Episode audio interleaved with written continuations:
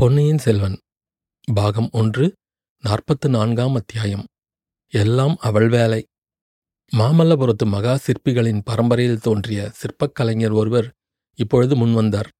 புதிய முறையில் கருங்கற்றளி அமைப்பதற்கு அவருடைய மனோதர்ம கற்பனைப்படி சிறிய பொம்மை கோயில் ஒன்று அவர் செய்து கொண்டு வந்திருந்தார். அதை இப்போது மகாராணியிடம் காட்டினார். அதை பார்த்து மகாராணி மிகவும் வியந்தார். ஆழ்வார்க்கடியானுக்கு அருகில் நின்றவரை பார்த்து பட்டரே இந்த ஆலய அமைப்பு எவ்வளவு சிறப்பாயிருக்கிறது பார்த்தீர்களா? தமிழகத்தில் உள்ள முக்கியமான சிவஸ்தலங்களிலெல்லாம் இம்மாதிரி புது முறையில் ஆலயம் எடுப்பிக்க வேண்டும் என்று என்னுடைய உள்ளத்தில் ஆவல் பொங்குகிறது என்று சொன்னார். தாயே தங்கள் விருப்பம் நிறைவேறுவதில் தடை என்ன இருக்கிறது தேவாரப்பதிகப் பாடல் பெற்ற சிவஸ்தலங்களில் இம்மாதிரி கற்றளிகள் எடுப்பிக்கலாம். இந்த ஆலய அமைப்பை பார்த்தவுடனே இது பாடல் பெற்ற ஸ்தலம் என்பதை ஜனங்கள் உணர்ந்து கொள்வார்கள். என்று சொன்னார் ஈசான சிவப்பட்டர். ஆம் ஆம். அப்பர் பெருமானும் ஞானசமுந்தரும் சுந்தரமூர்த்தியும் பாடிய பதிகங்களையெல்லாம் சேகரிக்க வேண்டும். அவர்களுடைய பாதங்கள் பட்டு புனிதமாகி அவர்களுடைய பாடல்களினால் தெய்வீகமடைந்த ஸ்தலங்களிலெல்லாம் இம்மாதிரி வானளாவிய விமான கோபுரங்களுடன் கற்றளிகளை எடுக்க வேண்டும். இந்த இரண்டும் தான் என் மனோரதங்கள். இவை நிறைவேறுமா என்று அடிக்கடி ஐயம் உண்டாகிறது என்னுடைய நாயகர் மட்டும் மேற்கு திசை சென்று அகாலத்தில் இறைவன் திருவடிகளைச் சேராதிருந்தால் இன்னும் சில காலம் ஜீவித்திருந்தால் என் மனோரதங்கள் எல்லாம் நிறைவேறியிருக்கும். இப்போது மட்டும் என்ன குறைவு தாயே? தாங்கள் நினைத்ததை நினைத்தபடி நிறைவேற்றித் தர வேண்டும் என்று சக்கரவர்த்தி கட்டளை பிறப்பித்திருக்கிறார் அல்லவா? அவருடைய புதல்வர்கள் இருவரும் தங்கள் மனத்தில் நினைப்பதற்கு முன்னாலேயே தங்களுக்கு இது விருப்பமாயிருக்கும் என்று ஊகித்தறிந்து அதை நிறைவேற்ற சித்தமாயிருக்கிறார்கள். அப்படி இருக்கும்போது இருந்தாலும் என் மனத்தில் இப்போது அவ்வளவு உற்சாகம் இல்லை. ஏதேதோ கேள்விப்படுகிறேன். நான் செய்யும் கோவில் திருப்பணியினால் அரசாங்க பொக்கிஷம் காலியாகி விடுகிறதென்று சிலர் குறைப்படுகிறார்களாம். சிவனுக்கு இவ்வளவு ஆலயங்கள் எண்ணத்திற்கு என்று கேட்கிறார்களாம். மற்றவர்கள் கேட்பதைப் பற்றி எனக்கு கவலை இல்லை. காஞ்சியில் உள்ள இளவரசர் கூட இவ்விதம் பெரிய பிராட்டியார் சொல்லியபோது ஆழ்வார்க்கடியான் ஓரடி முன்னால் வந்து நின்று தாயே அந்த மாதிரி கேட்பவர்களில் அடியேனும் ஒருவன் என்றான். மகாராணி அவனைச் சற்று வியப்புடன் பார்த்தார். மற்றவர்கள் இது என்ன விபரீதம்? என்ற முகபாவத்துடன் ஆழ்வார்க்கடியானை உற்று நோக்கினார்கள். ஆழ்வார்க்கடியான் மேலும் தொடர்ந்து ஆத்திரம் ததும்பிய குரலில் அன்னையே என் வயிறு கொதிக்கிறதே. இந்த மாதிரி அநியாயம் உண்டா? தர்ம தேவதையின் அவதாரமாக விளங்கும் தாங்கள் இந்த அநீதிக்கு இடம் கொடுக்கலாமா? என்று அலறினான். திருமலையப்பனுக்கு பக்கத்தில் நின்ற ஈசான சிவபட்டர் மகாராணி என் சகோதரன் இப்படித்தான் ஏதாவது உளர்வான் திடீரென்று அவனுக்கு வெறி வந்துவிடும். தயவு செய்து மன்னித்தருள வேண்டும் என்றார். அக்காலத்தில் சைவர்களும் வைஷ்ணவர்களும் தனித்தனி சாதியாக பிரிந்திருக்கவில்லை. ஒரே குடும்பத்தில் சைவப்பற்றுள்ளவர்களும் வீர வைஷ்ணவர்களும் இருப்பார்கள். ஒரே பட்டர் சிவன் கோவிலிலும் திருமால் கோவிலிலும் பூஜா கைங்கரியம் செய்வார். ஈசான சிவபட்டர் அத்தகைய பரந்த நோக்கம் கொண்டவர். திருமலையப்பன் அவருடைய ஒன்றுவிட்ட சகோதரன். இருவரும் பரஸ்பரம் மிக்க அன்பு கொண்டவர்கள். ஆகவே தம்பியின் பதற்றமான பேச்சுக்காக ஈசான சிவபட்டர் மகாராணியிடம் மன்னிப்பு கோரினார். தேவி புன்னகை புரிந்து திருமலை சற்று அமைதியாக பேசு. இப்போது என்ன அநியாயம் நடந்துவிட்டது? என்று கேட்டார். அம்மா பேயாண்டியும் கையில் கபாலம் ஏந்தி பிக்ஷை எடுத்து பிழைப்பவனும் ஆகிய சிவனுக்கு எத்தனை ஆலயங்கள் எத்தனை மாடக் கோயில்கள் எத்தனை கற்றளிகள் உலகத்தையெல்லாம் காத்து ரட்சிக்கும் விஷ்ணுமூர்த்திக்கு ஒரு திருக்கோயில் கூட கிடையாதா? ஒரு பழைய கோயிலை திருப்பணியாவது செய்யக்கூடாதா? என்று திருமலையப்பன் ஓலமிட்டான். அம்மா அகில புவனமும் உய்ய ஆனந்த நடனமாடும் பெருமானுக்கு அரங்கமும் அம்பலமும் சிற்சபையும் பொற்சபையும் மாடக்கோயிலும் மதில் சூழ்ந்த மாளிகையும் வேண்டும். ஓயாமல் தூங்குகிற திருமாலுக்கு ஒரு சிறிய இடம் போதாதா? தீபம் இல்லாத இருட்டறைதானே அவருக்கு வேண்டும். மாடக்கோயில்களும் கற்றளிகளும் என்னத்திற்கு? என்றார் ஈசான சிவபட்டர். அண்ணா ஓயாமல் தூங்கும் பெருமாள்தான் உலகளந்த பெருமாள். மகாபலியை பாதாளத்தில் அழுத்திய பெருமாள் என்றான் ஆழ்வார்க்கடியான். அப்படிப்பட்ட உலகளந்த பெருமாள் எங்கள் சிவபெருமானுடைய பாதார விந்தங்களை தரிசிப்பதற்கு தோண்டித் தோண்டி பாதாளம் வரையில் சென்றும் எம்பெருமான் பாதங்களை கண்டுபிடிக்க முடியவில்லை என்றார் ஈசான சிவபட்டர். உங்கள் சிவன் அவ்வளவு பெரியவராயிருந்தால் அவருக்கு கோயில் எதற்கு என்றுதான் கேட்கிறேன். கோயிலுக்குள் வரும்போது அவர் தலையிடித்து கோயில் இடிந்து விழுந்து விடுமே என்று சொன்னான் ஆழ்வார்க்கடியான். மழவரையர் திருமகள் இதைக் கேட்டு சிரித்துக்கொண்டே உங்கள் சண்டையை கொஞ்சம் நிறுத்துங்கள் திருமலை நீ சொல்வது என்ன? பெருமாளுக்கு கோயில் கட்டக்கூடாது என்று யார் சொன்னது? எந்த ஊர் விண்ணகரத்தை புதுப்பிக்க வேண்டும் என்கிறாய்?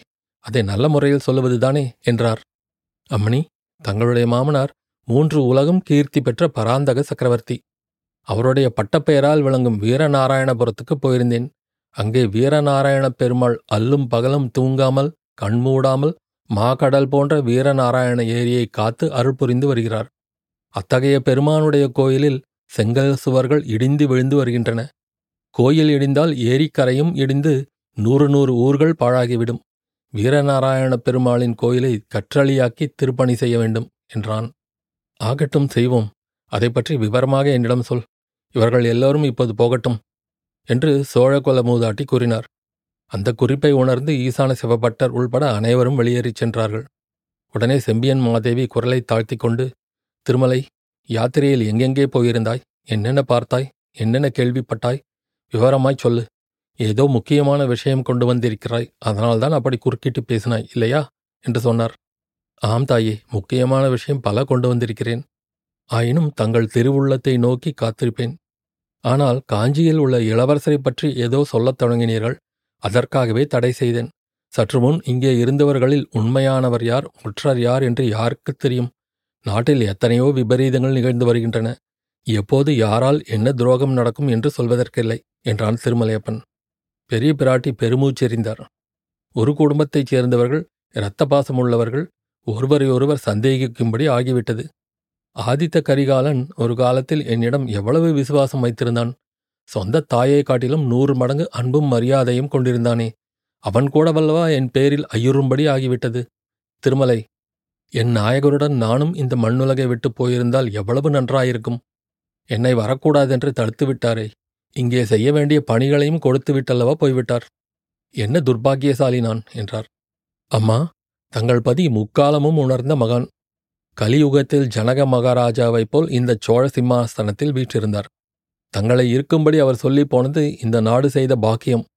நூறு ஆண்டாக பல்கி பெருகி வரும் இந்த சோழ பேரரசு சகோதர சண்டையினால் நசித்து நாசமாகாமல் காப்பாற்றும் பொறுப்பு தங்களைச் சார்ந்தது.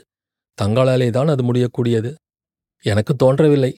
என் சொந்த மகன் நான் சொல்வதை கேட்கவில்லை என்று ஏற்பட்ட பிறகு மற்றவர்களை நான் எப்படி கட்டுப்படுத்த முடியும்? இருக்கட்டும். ஒற்றர்களைப் பற்றி சொன்னாயே. இங்கே யார் ஒற்றர்களை அனுப்பியிருக்க முடியும்? இளவரசன் ஆதித்த கரிகாலன் அனுப்பியிருப்பான் என்று நினைக்கிறாயா? என் பேரில் அவனுக்கு அவ்வளவு அவநம்பிக்கை வந்துவிட்டதா? என்றார் சிவபக்த சிரோமணியான மாதரசி. என்னுடைய இரு காதினாலும் கேட்டேன் தாயே. இல்லாவிட்டால் இளவரசர் கரிகாலர் தங்கள் பேரில் ஐயப்படுவார் என்பதை நான் ஒரு நாளும் நம்பியிருக்க மாட்டேன். என்ன கேட்டாய் திருமலை? உன் காதினால் என்ன கேட்டாய்? மாமல்லபுரத்து கற்கோயில் ஒன்றின் அருகில் உட்கார்ந்து அவர்கள் பேசிக் கொண்டிருந்ததை கேட்டேன். அவர்கள் என்றால் யார்? இளவரசர் ஆதித்த கரிகாலர் ஒன்று திருக்கோவலூர் மலையமான் இரண்டு பல்லவ பார்த்திபேந்திரன் மூன்று. இவர்கள் மூவரும் பேசிக்கொண்டிருந்தார்கள் இருளடைந்த கற்கோயிலுக்குள் நான் மறைந்திருந்து கேட்டேன். மலையமானும் பார்த்திபேந்திரனும் வெகு ஆத்திரமாக பேசினார்கள். இரண்டு பழுவேட்டரையர்களும் தங்கள் குமாரர் மதுராந்தகத்தேவரும் சேர்ந்து சதி செய்து சக்கரவர்த்தியை சிறைப்படுத்தி வைத்திருக்கிறார்களாம். அதில் தங்களுக்கும் சம்பந்தம் இருக்கத்தான் வேண்டும் என்று மலையமான் கூறினான். அதை மற்றவர்கள் ஆமோதித்தார்கள். தஞ்சாவூர் மீது படையெடுத்துச் சென்று சக்கரவர்த்தியை விடுவித்துக் கொண்டு வர வேண்டும் என்று பார்த்திவேந்திரன் சொன்னான். அதையும் மற்ற இருவரும் ஆமோதித்தார்கள். ஆனால் சக்கரவர்த்தியை சண்டையின்றி காஞ்சிபுரத்துக்கு கொண்டு வர இன்னும் ஒரு முயற்சி செய்து பார்க்க வேண்டும் என்று இளவரசர் கூறினார். அதன் பேரில் சக்கரவர்த்திக்கு ஓலை எழுதி ஒரு தூதனிடம் கொடுத்து அனுப்ப தீர்மானித்தார்கள். அந்த தூதன் யார் என்பதையும் நான் கண்டுகொண்டேன். அவன் சாதாரண தூதன் அல்ல மகா சாமர்த்தியசாலி. வீர பராக்கிரமசாலி. தூதன் வேலையோடு ஒற்றன் வேலையையும் செய்யக்கூடியவன். அவனுடன் நான் பேச்சு கொடுத்து பார்த்தேன். நான் தட்டியில் நுழைந்தால் அவன் கோலத்துக்குள் நுழைய பார்த்தான். அவன் ஒன்றுமே தெரியப்படுத்தாமல் என்னிடமிருந்து பல விஷயங்களை கிரகிக்க பார்த்தான். குழந்தை ஜோதிடர் அவனிடம் தமது கைவரிசையை காட்டினார். அதுவும் பலிக்கவில்லை. பிறகு அவன் தஞ்சாவூருக்குச் சென்று சக்கரவர்த்தியிடம் ஓலையை கொடுத்து விட்டான் என்று கேள்விப்படுகிறேன். அப்புறம் என்ன நடந்தது? அதற்கு சக்கரவர்த்தி என்ன மறுமொழி சொன்னாராம்? மறுநாளைக்கு விலை எழுதித் தருவதாகச் சொன்னாராம். அதற்குள் அவன் பேரில் பழுவேட்டரையர்களுக்கு ஏதோ சந்தேகம் வந்துவிட்டது. அவர்களுடைய கட்டுக்காவல்களையெல்லாம் மீறிக்கொண்டு அவன் எப்படியோ தப்பித்துச் சென்று விட்டானாம். அப்படியானால் அவன் மிக சாமர்த்தியசாலிதான் சந்தேகமில்லை. அப்புறம் நீ என்ன செய்தாய்? காஞ்சிபுரத்திலிருந்து கிளம்பிய பின்? நேரே இங்கு வருவதற்காகவே புறப்பட்டேன். வழியில் வீரநாராயணபுரத்தில் பெருமாளை தரிசிக்க தங்கினேன். தங்கிய இடத்தில் பெருமாள் அருளினால் ஒரு பெரிய ரகசியத்தை அறியும்படி நேர்ந்தது. அது என்ன இன்னும் ஒரு ரகசியமா? ஆம் தாயே கடம்பூர் சம்புவரையர் மாளிகையில் அன்று இரவு ஒரு பெரிய விருந்து என்று தெரிந்தது. அந்த விருந்துக்கு பெரிய பழுவேட்டரையர் வந்தார். அவருடன் இளையராணியின் பல்லக்கும் வந்தது. திருமலை எல்லாம் அவளுடைய செயல்தான். இந்த சோழ நாட்டுக்கு இப்போது நேர்ந்திருக்கும் ஆபத்து அந்த பெண்ணால் ஏற்பட்டதுதான். அவளை நீ சந்தித்து பேச முடிந்ததா? முடியவில்லை அம்மா முடியவில்லை. தங்கள் கட்டளையின் பேரில் அந்த பெண் பாம்பை என் சகோதரியாக பாவித்து எத்தனை வருஷம் வளர்த்தேன். எங்கெல்லாம் தேடி அலைந்து பிரபந்த பாசுரங்களை கற்றுக்கொண்டு வந்து அவளுக்கு கற்பித்தேன். அதையெல்லாம் நினைத்து பார்த்தால் என் நெஞ்சம் கொதிக்கிறது. பெரிய பழுவேட்டரையரின் ராணியான பிறகு அவள் என்னை பார்க்க கூட மறுக்கிறாள் அதற்காக வருத்தப்பட்டு என்ன பயன்? இந்த உலகத்து மனிதர்களின் காரியங்கள் இப்படித்தான். நினைப்பது ஒன்றும் நடப்பது ஒன்றுமாக முடிகிறது. அப்புறம் கடம்பூரில் நடந்தது என்ன? பல்லக்கிலே வந்தவள் நந்தினிதான் என்று எண்ணிக்கொண்டு எப்படியாவது அவளை சந்திப்பது அல்லது ஓலை எழுதி அனுப்பியாவது எச்சரிக்கை செய்வது என்ற உத்தேசத்துடன் கடம்பூருக்குச் சென்றேன். பெரும் அபாயத்துக்குத் துணிந்து கடம்பூர் மாளிகையின் வெளிச்சுவர் ஏறி குதித்தேன். அப்போதுதான் அந்த அதிசயமான மர்ம ரகசியம் தெரியவந்தது. திருமலை உன் வழக்கமே இப்படித்தான். மேலும் மேலும் அவலை கிளப்புவாயே தவிர செய்தியை சொல்ல மாட்டாய். அது என்ன அப்படிப்பட்ட அதிசயமான மர்ம ரகசியம்? மன்னிக்க வேண்டும் தாயே. அதைச் சொல்லுவதற்கே தயக்கமாயிருக்கிறது. மூடு பல்லக்கில் இருந்தது பழுவூர் இளையராணி அல்ல. பழுவேட்டரையர் தமம் போகுமிடமெல்லாம் இளையராணியை அழைத்துக் கொண்டு போகிறார் என்று நாம் எல்லோரும் எண்ணிக்கொண்டிருந்தோமே அது பெரிய தவறு. பழுவேட்டரையர் பின் யாரை மூடு பல்லக்கில் வைத்து அழைத்துப் போகிறார்? அந்த கிழவன் பெண் சபலத்துக்கு அளவே இல்லையா? மூடு பல்லக்கில் இருந்தது ஸ்திரீ அல்ல தாயே. ஸ்திரீ இல்லை என்றால் எந்த ஆண்மகன் அப்படி மூடு பல்லக்கில் மறைந்து கொண்டு வருவான்? மன்னிக்க வேண்டும் அம்மா. மூடு பல்லக்கில் மறைந்து வந்தது தங்களுடைய திருக்குமாரர் மதுராந்தகத்தேவர்தான். செம்பியன் மாதேவி சிறிது நேரம் திகைத்து நின்றுவிட்டார். கடவுளே நான் செய்த குற்றத்துக்கு இவ்வளவு பெரிய தண்டையா என்று தமது வாய்க்குள்ளே சொல்லிக் கொண்டார். பிறகு ஆழ்வார்க்கடியான் சம்புவரையர் மாளிகையில் அர்த்தராத்திரியில் நடந்த சதிக்கூட்டத்தைப் பற்றி சொன்னான். அதைக் கேட்டு அம்மாதரசை அடைந்த மனத்துயரை சொல்லி முடியாது. ஐயோ என் மகனே உன்னை சிவஞான செல்வனாக வளர்க்க முயன்றேனே அதன் பயனா இது? சோழர் பெருங்குலத்துக்கு உன்னால் இத்தகைய அபகீர்த்தியா நேர வேண்டும்? சோழப் பேரரசுக்கு இத்தகைய பெருந்தீங்கு உன்னாலேயா ஏற்பட வேண்டும்? என்று புலம்பினார். பின்னர் திருமலை மறுபடியும் என்னை பார்த்துவிட்டு போ. அதற்குள் குந்தவையிடம் பேசி இந்த பெரும் விபத்தை எப்படி தடுக்கலாம் என்று யோசித்துச் சொல்கிறேன் என்றார். தாயே இளவரசியிடம் கூட தாங்கள் இதை பற்றி பேசாமல் இருப்பது நல்லது. ஏன் அவளைப் பற்றி கூட ஐயப்படுகிறாயா என்ன? அது இயற்கைதானே அம்மா. ஆதித்த கரிகாலனின் அருமைச் சகோதரிதானே அவர். அதனால் என்ன திருமலை? சூரியன் மேற்கில் உதயமாகி கிழக்கே அஸ்தமித்தது என்று நீ சொன்னாலும் நம்புவேன். சிவபெருமானைக் காட்டிலும் திருமால் பெரிய தெய்வம் என்று நீ சாதிப்பதை நம்பினாலும் நம்புவேன். ஆனால் குந்தவையின் பேரில் குற்றம் சொன்னால் நம்ப மாட்டேன் அவள் பிறந்த அன்றைக்கு அரண்மனை மருத்துவச்சி எடுத்து வந்து குழந்தையை என் இரு கரங்களிலும் கொடுத்தாள். அன்று முதல் நானே அவளை வளர்த்து வந்தேன். என் வயிற்றில் பிறந்த மகனைக் காட்டிலும் அருமையாக வளர்த்து வந்தேன். அவளும் என்னையே பெற்ற தாயாகவும் தகப்பனாகவும் எண்ணி இன்று வரை அன்பும் மரியாதையும் செலுத்தி வருகிறாள். அம்மா ஒன்று கேட்கிறேன். குந்தவை தேவி குழந்தை சோதிடரிடம் சென்று வந்ததைப் பற்றி தங்களிடம் சொன்னாரா?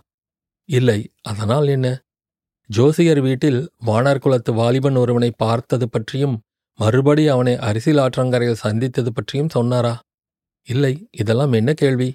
இப்படி கேட்பதில் உன் கருத்து என்ன? தங்களிடம் சொல்லக்கூடாத ரகசியம் ஒன்று இளவரசி வைத்திருக்கிறார் என்பதுதான். நான் குறிப்பிட்ட அந்த வாலிபன் தான் ஆதித்த கரிகாலரின் தூதன். ஒற்றன் என்று சொன்னாலும் தவறாகாது. திருமலை அதெல்லாம் எப்படியாவது இருக்கட்டும். என்னிடம் குந்தவை ஏதேனும் ஒன்றை சொல்லவில்லை என்றால் அதற்கு தக்க காரணம் இருக்கும்.